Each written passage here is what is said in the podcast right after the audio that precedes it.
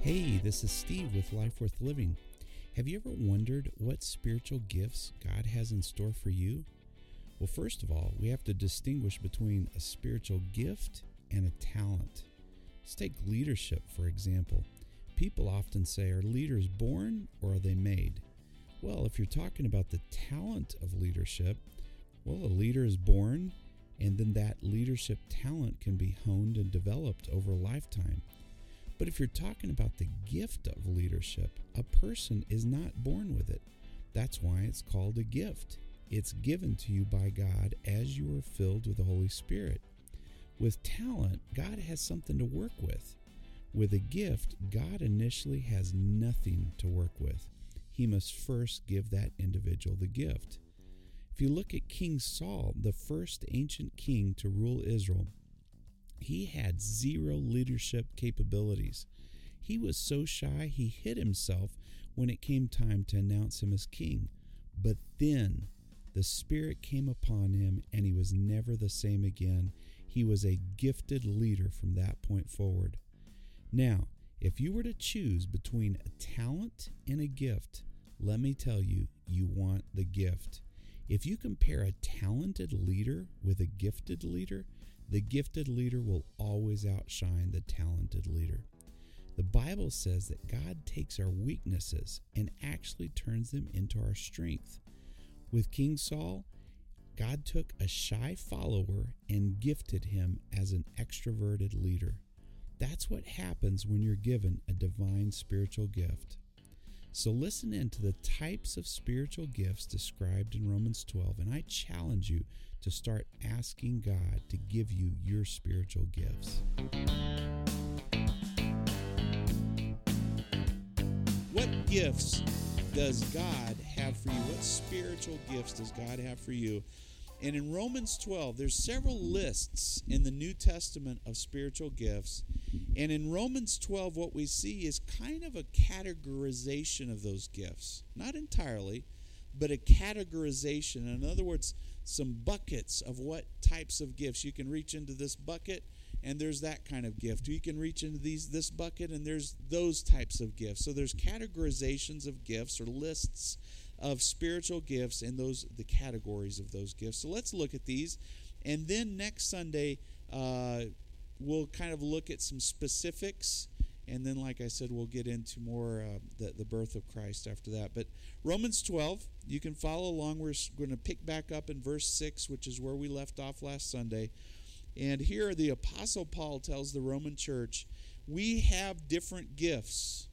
Okay, my gifts are different from Kyle's, and Kyle's are different from Maggie's, and we have different gifts. And aren't you thankful? If we were all clones and robots, that'd be really mundane and boring. But God has made each one of us unique and gifted us uniquely as well.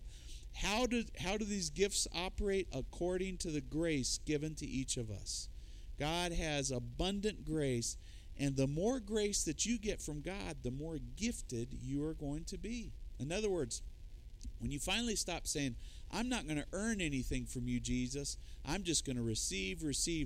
You have more grace in your life. Therefore, you have more gifts in your life. Get away from trying to prove yourself to God and let God prove himself to you. Amen. And just receive from God. So then he launches in to these categories, if you will, of gifts. Some of them are very specific, this first one, for instance. But it says, If your gift is prophesying, then prophesy in accordance with your faith. If your gift is prophecy, then prophesy according to your faith. Now, prophecy is really speaking God's message for the here and now. God has a fresh word for you every day of your life. And oftentimes multiple times throughout the day, he has a fresh word for you, a fresh word for you, a fresh word for you. If we would just listen to God, he'd keep you fresh every minute of the day. He'd keep you boosted every minute of the day. But what is prophecy? Prophecy is where you hear that fresh word and you are able to communicate it to someone else clearly. That's prophecy. It's I hear from God, and I go ahead and just tell you what God is telling me, telling us. And in essence, I believe that's what a pastor should be able to do. He or she should have the gift of prophecy. What's God's word for the here and now? And then be able to clearly explain it to everybody so that they can understand as well. I believe one of my gifts is the gift of prophecy. I hear from God, and I try to share it with you clearly every Sunday. And if you notice, I believe it's fresh. It's new, it's invigorating, it's lively. Is that good? Is that props to me? No, that's props to God. We give glory to God for his fresh word and me as the messenger of that fresh word. And so it's that gift of communication, of revealing, and listen to this, even enforcing truth. When God says something, it comes with force. And therefore, we as prophets of God, we enforce the truth. We give it with passion. We give it with conviction. And if we see something that's not lining up, hey, I'm going to be the first one to stand up and say, I don't think you're right. That's not lining up with what God's word is telling us. All right, so it's clear, it's assertive, it's prioritized. And listen to this. This can be maybe a little bit confusing, but prophecy is forthtelling the word and foretelling the word. Now, when somebody foretells the word, they're predicting. They're making a prediction of something that God has shared with them. Hey, you know what? I'm going to make something up. You know, someday the U.S. is not going to be doing too well. All right? Maybe God has shown that to me. I don't believe that's the case right now. I think God still has plans for this country. I believe God still has a plan for this country. At some point, yeah, I believe this country is probably going to tank all the way, but not tomorrow, not this year, not in the next presidency. God still has plans for this country. So I'm foretelling what I believe, have a conviction. God keeps showing me, Steve, these are going to be the next 4 years, the best next 4 years of your life. And I'm saying it to you guys. These next 4 years are going to be the best next 4 years of your life as long as you're seeking the Lord, as long as you're following the Lord. Now, anybody that gets away from God, these are going to be the worst 4 years of your life. There's a prediction for you. So stay close to God. But forthtelling, in other words, not foretelling, but forthtelling is right here, right now. What is God telling us right here for today? Because the best thing you can do in life is stop looking into the future and start looking into the present and do what God has called you to do right here, right now. All right, so that's a gift, the gift of prophecy. But the Apostle Paul continues, he says, if it's serving, then serve. If it's serving, did you know some people have the gift of serving? Now, we're all supposed to serve. Don't get me wrong. Just somebody that says, well, I don't have the gift of serving, so I'm not going to serve. No. No, we're all called to serve. And we all, in some ways, have the gift of serving. Now, we're going to serve in different, unique ways. If I'm a tax accountant, maybe I can serve by helping you with your taxes. I'm not, by the way, so don't come asking me to help you with taxes. I'm an accountant, but I'm not a tax accountant, all right? Your service might be you're a good coach with little kids, and so you serve with your gift. You serve by helping them play baseball or basketball or whatever. Your service, you might be in the medical field, and you can help give some medical advice or help get somebody some medication. We all have the gift of service in different, unique ways, and we're going to talk a little bit more about that. But the gift of service. Now, there's a word that we use in the church setting, and it's ministry. Did you know that ministry and service, they're synonymous? If I say I'm going to minister to you, that means I'm going to serve you. I'm going to help you in a unique way. Jesse has a servant's heart. He has the gift of serving, and he does. I want to just point with Jesse out a little bit. He does it willingly. He doesn't do it because he has to. He does it because it's just coming out of him to serve, to help, to be that person to serve. He does it willingly, and he does it cheerfully. And he makes it appealing. And so I look at Jesse, I'm like, I want to be more like Jesse. I want to be more like Jesse. And I'm just pointing out, I look at each one of you. You have the joyful, willing spirit to serve. And that's synonymous with ministry. We minister to each other. To say I minister to the Lord is I serve the Lord. And I do so willingly and cheerfully. We should all be that way. And now check this out. You're going to crack up at this one. Ministry. See if you hear the common word here. Ministry administration. Ministry administration. Whenever you talk about an administrator, you know what they really are? They're supposed to be example servants. But you get in the school system and you hear administration, the last thing you think of is service. You think of some bureaucratic bozo up there that's not letting anything happen. But truly, administration is the act of serving. So anybody that's an administrator should be a servant. They should be out there helping and facilitating. But unfortunately, our world turns things around and messes it up, all right? But an administrator is a servant. And in the Greek, this word service actually comes, is I'm going to destroy it how it's said here, but it's diakonia, I believe, and it's where you get the word deacon. A church, if you've been in a church any length of time, you hear about deacons, and it's usually a bad word, all right? But the deacons are the ones that are supposed to be serving. A man or a woman who serves in the church, it eventually becomes a deacon, an example servant. And in the Greek, what this meant was literally waiting tables. There's no greater act than helping someone eat their food. Need some more water? Here's some water. You need some more food? Let me get you your food. How are you doing? Can I get your food faster? It's truly a waiter, a servant. And let me tell you what, before you get down on this and think, well, I don't want to be a servant. That sounds like the low end of the totem pole. Let me tell you what, Jesus came to serve. And he said, I have come to set an example of service before you. And what did he do? He washed his disciples' stinky, dirty feet. As an ultimate example of service, right? And then he turned around and he says, no student is above his teacher. If I've come to you as a servant, you need to go and be a servant as well. You need to be a servant as well. Serve, serve, serve, serve. Can I tell you what? Service doesn't drain you. It invigorates you. It invigorates you. When Jesus was serving that woman at the well, he came out empowered. It says he sat down tired from the day he served that lady, and then he was invigorated. He was ready to move on to the next town and ready to tell his disciples. Let me tell you what, when you serve, you are invigorated. You're given life. Why do we wither away on the vine? Is because we're selfish.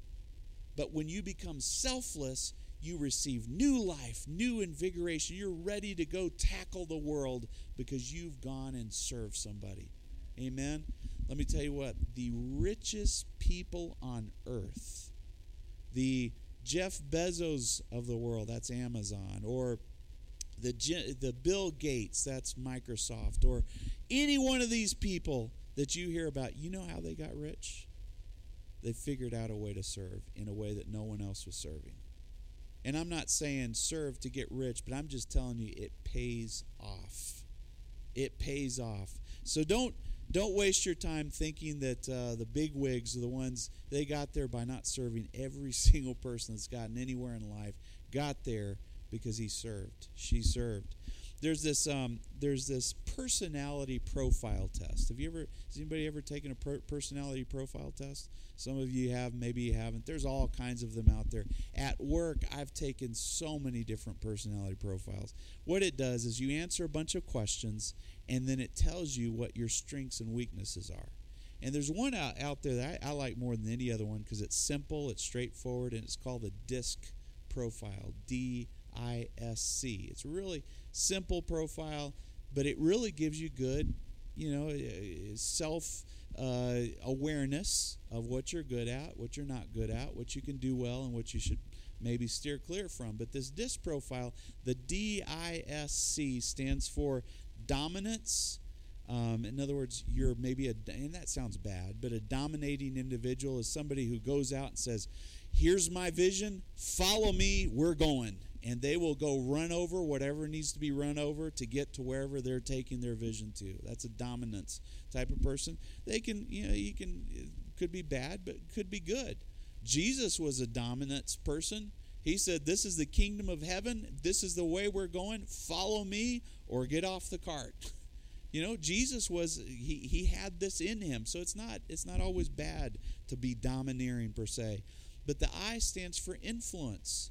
That's somebody who gets out and just sells. I want to show you what's in this for you. And he kind of sells, you know, how we can get there. Then there's the S, which is the steadfast. That's a person who's there with you, heart and soul. They're loyal. Heart and soul. They're with you through thick and thin, and they serve. They serve. And then the last one is a conscientious person, someone who's typically cautious, weighs the risks, and always tell you what can go wrong with your idea. All right? And it's funny. I don't know if I have it up here. I do. I used to be this cautious person, and I'll tell you, when I got to know Jesus, all the cautiousness got thrown out the window, and I lost too much of it. Now I need to be more cautious. But I grew up being cautious, careful. What if? I remember thinking this way. And let me tell you what, when I came to know Jesus, he balances you out. And what he does is he makes all four of these important to you. You need a little bit of each one of these in your life. But I'm here to talk to you about the gift of service. God wants you to be a servant, and he wants to find you a place of service that you will enjoy serving in. See, this is a category. The gift of service is a category. There's many gifts within the gift, within the category of serving, and God has a very unique, special way for you to serve, and you will enjoy it. You will love it. It's what you were born to do. Let's read on, though. If it's teaching, then teach. Now, a teacher, what's a teacher? What's somebody who imparts knowledge? You have something inside of you that you learn, and you just want to go out and show somebody else what you learned. There's nobody that does that more than my mom. All right? She learned something, and she immediately wants to share that, impart that knowledge with others. And so you're a teacher, but you know what? The essence of teaching is someone who can cause you to learn. You know, somebody's blah, blah, blah. Okay, what if I were just to say blah, blah, blah for the next 10 minutes? Everybody go to sleep, all right? My goal is for you to learn something. I don't want to just talk for talking's sake. I don't want to teach just for teaching's sake. I want you to learn something, and that's what a teacher does. Is they make sure that you can learn it. And that's why our poor teachers are struggling so much right now online, is they don't feel like people are actually learning. So they feel like they're wasting their time. And when you feel like you're wasting your time, that equates to misery more than anything else. All right? We want people to learn. That's what teachers do. They impart knowledge. And there's a lot of other aspects. But you know what? The number one thing that Jesus was called when he was here on earth by his friends and his enemies? Teacher, rabbi, teacher. People saw Jesus as a teacher. So if you ever get down, you're a teacher, and you get down to yourself, well, I'm the lowest of the low as a teacher. No, you are not. Teachers rule the world. They're the ones that rock the cradle. You know, teachers. John Wooden, some people say Wooden, maybe that's how he was called. But anyways, he won more basketball NCAA championships than anybody else back in the 60s. He won 10 out of 12 seasons. He won the NCAA Division I championship for basketball. And you know what he called himself? A teacher. He didn't call himself a coach. He didn't call himself the best of the best. He said, I'm just a teacher. He even taught his players how to put on their socks. All right? That's how detailed that teacher got. All right? And then, I'll tell you this one. This is funny. I have a teacher in high school I will never forget. His name was Mr. Roble. Mr. Roble. The best teacher I ever had. He taught me Algebra 1. He taught me Algebra 2. He taught me, I think his wife actually taught me geometry. But anyways, one day Mr. Roble, he had these steely blue eyes, and he had glasses, and he had a beard, and he could look at you and pierce your soul. All right? And Mr. Roble, he would look at you and smile, and he wouldn't say anything, and you knew what he was thinking. And he was a scary man. Actually, he wasn't that. He was scary, but he was a good teacher. And one day, I was sitting beside my friend Tommy, and I was kind of back like this and just showing off. It was algebra, too. I'll never forget it.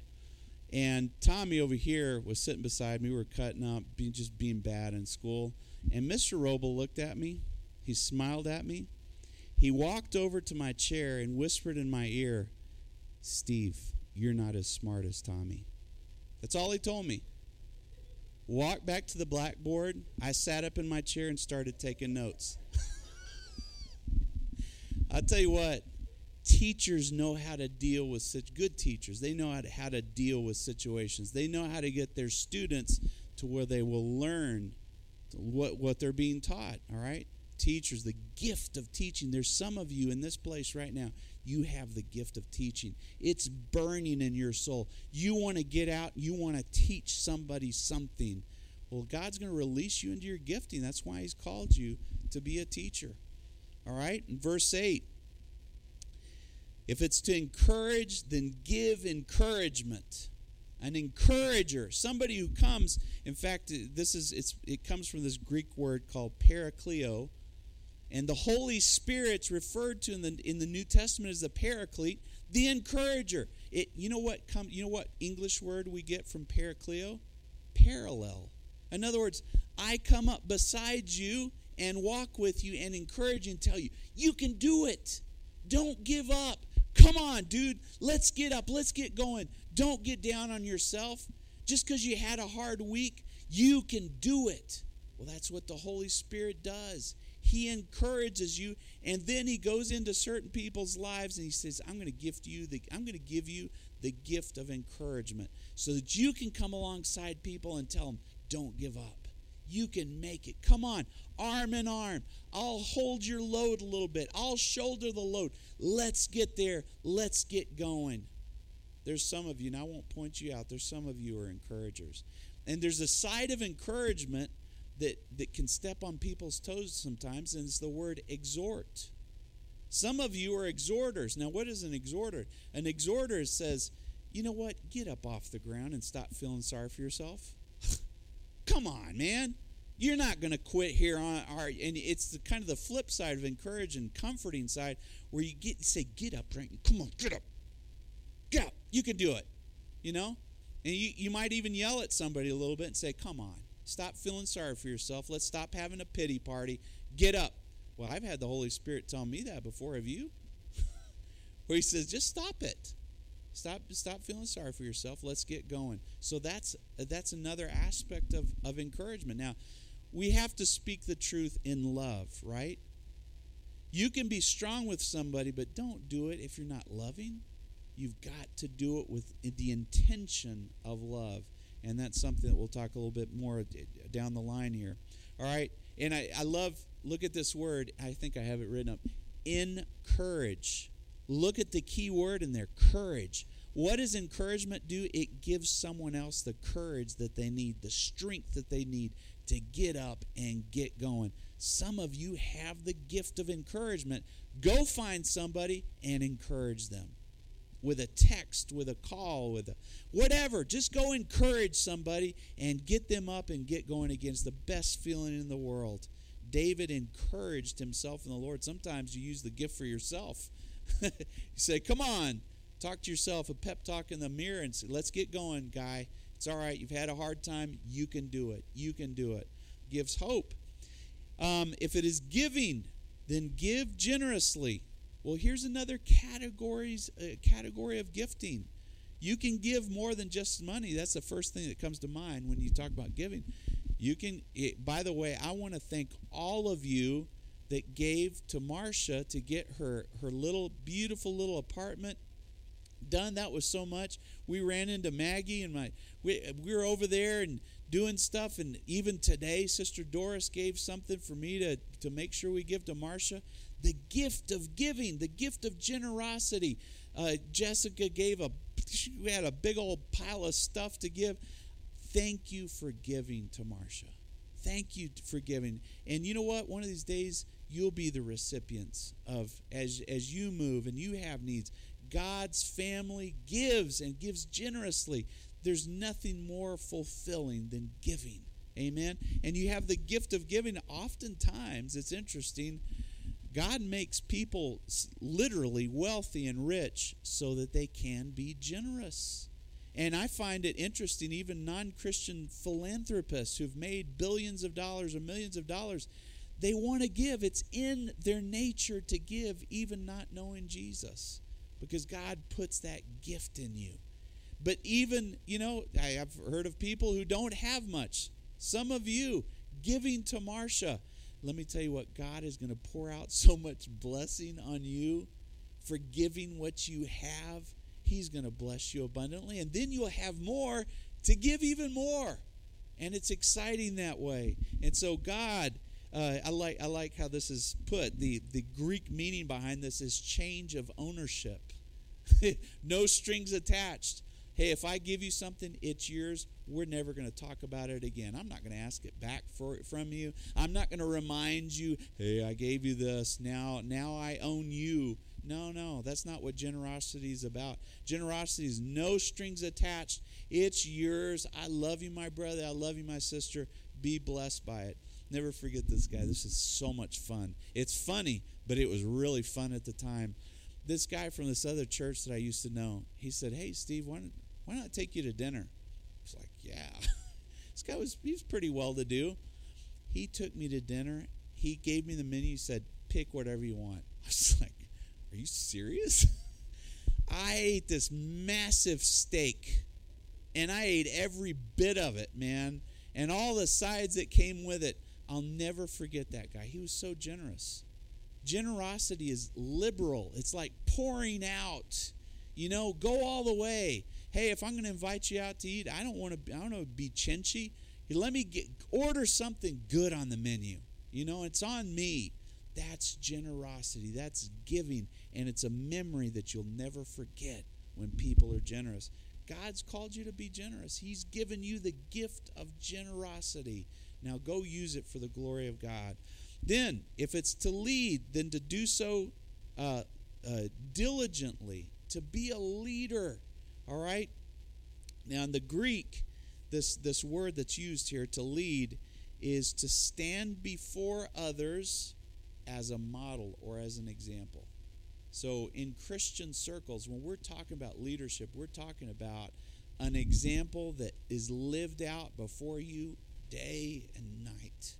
Being consistently the man or woman of God that God wants you to be. And I believe in some cases, every Christian has some form or fashion of the gift of leadership.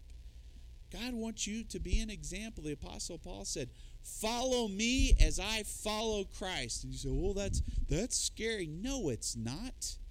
When you follow God, you're not worried about if you're failing or not, because with Jesus, you can't fail. And if you do happen to fail, just apologize. And that makes even a bigger impression on people. That, yeah, I did stub my toe. You're exactly right. And I want everybody that's following my example to know that I made a mistake. Well, that's the biggest example of all. So don't be scared to lead others as you follow Jesus. Be that example. Stand before people and be who God wants you to be. So here's the question.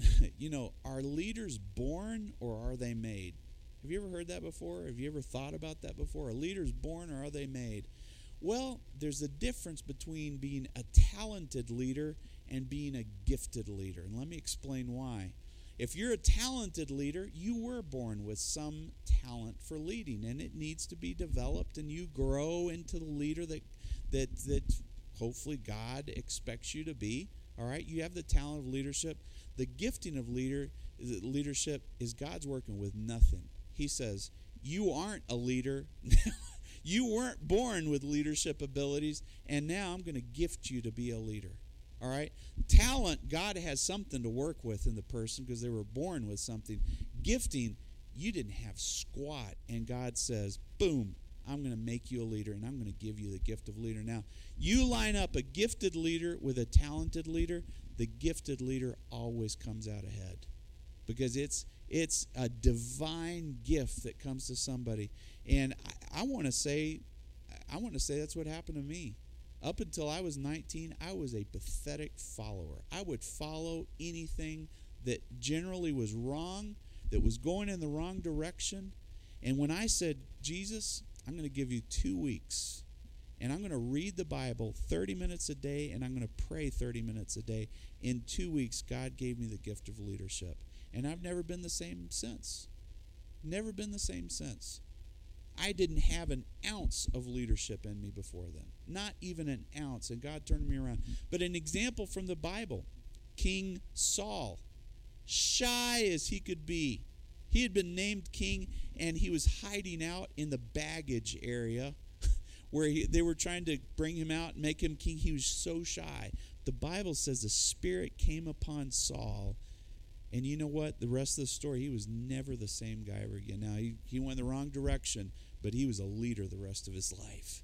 The gift of leadership. And I want to point back to this. If you have any inkling of wanting to be a leader, pick up this book, 21 Irrefutable Laws of Leadership by John Maxwell. Powerful book. Excellent practical book as well. Gives you many examples. But there's some of you, your heart's burned to lead. You can see yourself, and you look at yourself, your past, and you say, I messed up too much to be a leader. And God's saying, I don't care about your past. I'm going to make you a leader anyways.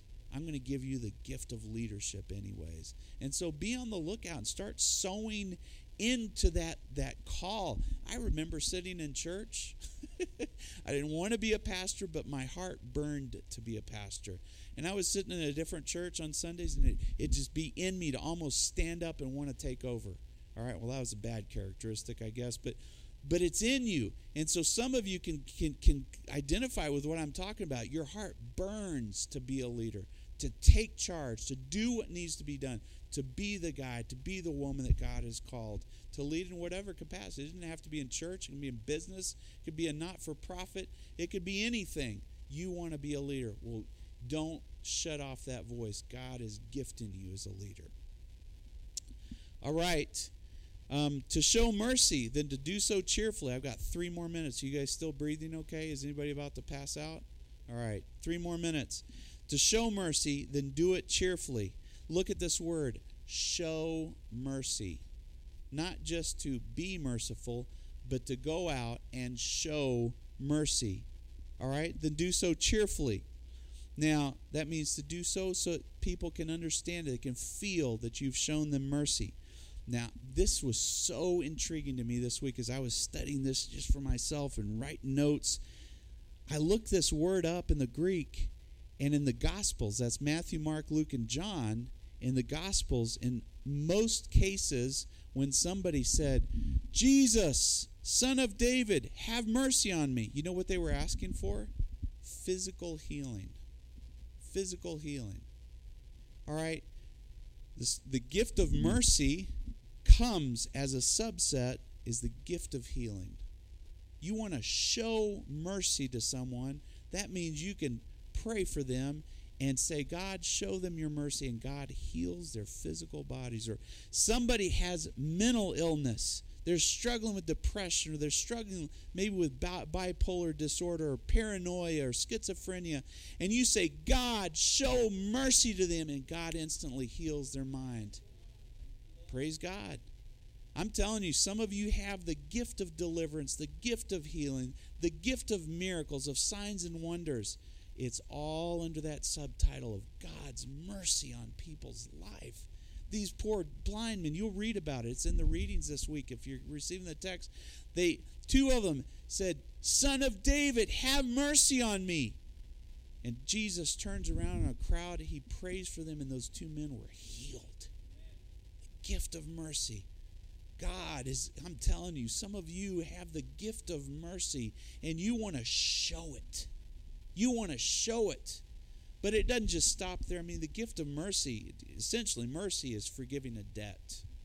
It's saying, you owe me or you owe somebody else, and we're going to forgive that debt. So that burden isn't on you anymore.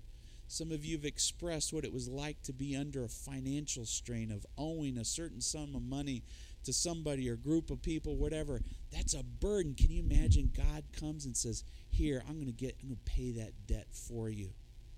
I tell you what, if I were to win the lotto, I don't buy lottery tickets, okay? I'm just saying, in my dreams, if I won the lotto somehow without ever buying a ticket, all right? If I were to do that, you know what my dream is? My dream would be pay off whatever I owe, and then I'd go and find every friend, every family member that owes anything and pay off their credit card debts. That would be the funnest thing in the world. Well, guess what? That's what Jesus does for you. Literally, if you owe financial debt, Jesus wants to pay off your financial debt. He wants to show you mercy, but then he wants you to go show someone else mercy as well. The gift of showing mercy. Praise God, man. That's why this bizarre scripture here, John 20:23. Says, if you forgive anyone's sins, their sins are forgiven. If you do not forgive them, they are not forgiven. What does that look like? Go find somebody today that owes a debt to Jesus, the debt of their life, and tell them that Jesus has forgiven them, that all they have to do is repent. And in doing so, you're helping them be forgiven. Go show mercy. Go find the debt that they're burdened with and declare to them, Jesus is forgiving you. If you'll just receive it, he'll forgive you of your sins. That's showing mercy. All right? Find someone, share with them that truth, and in doing so, you will be forgiving them. All right, just a couple of things just to finish up here. I knew we wouldn't get through all of this. Matthew 6:14 through 15 says, if you forgive other people when they sin against you, your heavenly Father will also forgive you. But if you do not forgive others their sins, your Father will not forgive your sins. That's where in Matthew, and I'm not going to show it up here on the screen, but in Matthew 5:7-ish, I think it is, it says, blessed are those who are merciful because they will be shown mercy. Go show mercy to somebody. Go reveal mercy. Go tell them that Jesus has forgiveness for their sins. All they have to do is turn to him, and you will be showing them mercy. Let's bow our heads. Heavenly Father, Lord, we love, love, love these categories of gifts, Lord God, that you give your people, Heavenly Father. And as I've spoken, I believe many of us, Lord, have had something burning in our hearts, as I mentioned, maybe teaching, or maybe as I mentioned encouragement, or maybe as I mentioned mercy or prophecy. Lord, who knows what it is? A burning in our hearts, Lord Jesus, to be used in our destinies, to be used for our callings, Lord. Thank you, Heavenly Father, that our past does not preclude us, Lord, from being used in our future. It doesn't cut us off. Why? Because your word says that your calling and your gifts are irrevocable. You're never going to pull them back away from us, no matter what we've done or not done. Thank you, Heavenly Father, that you give us the opportunity, Lord, to be used in the kingdom of heaven, Lord God, to be used in a gifted and a powerful way, Lord Jesus, to help those who need help, to serve those who need to be served, oh God. Lord, to restore those who need to be restored, Heavenly Father. Thank you, Jesus. Lord, let your gifts begin to rise up within us, Lord.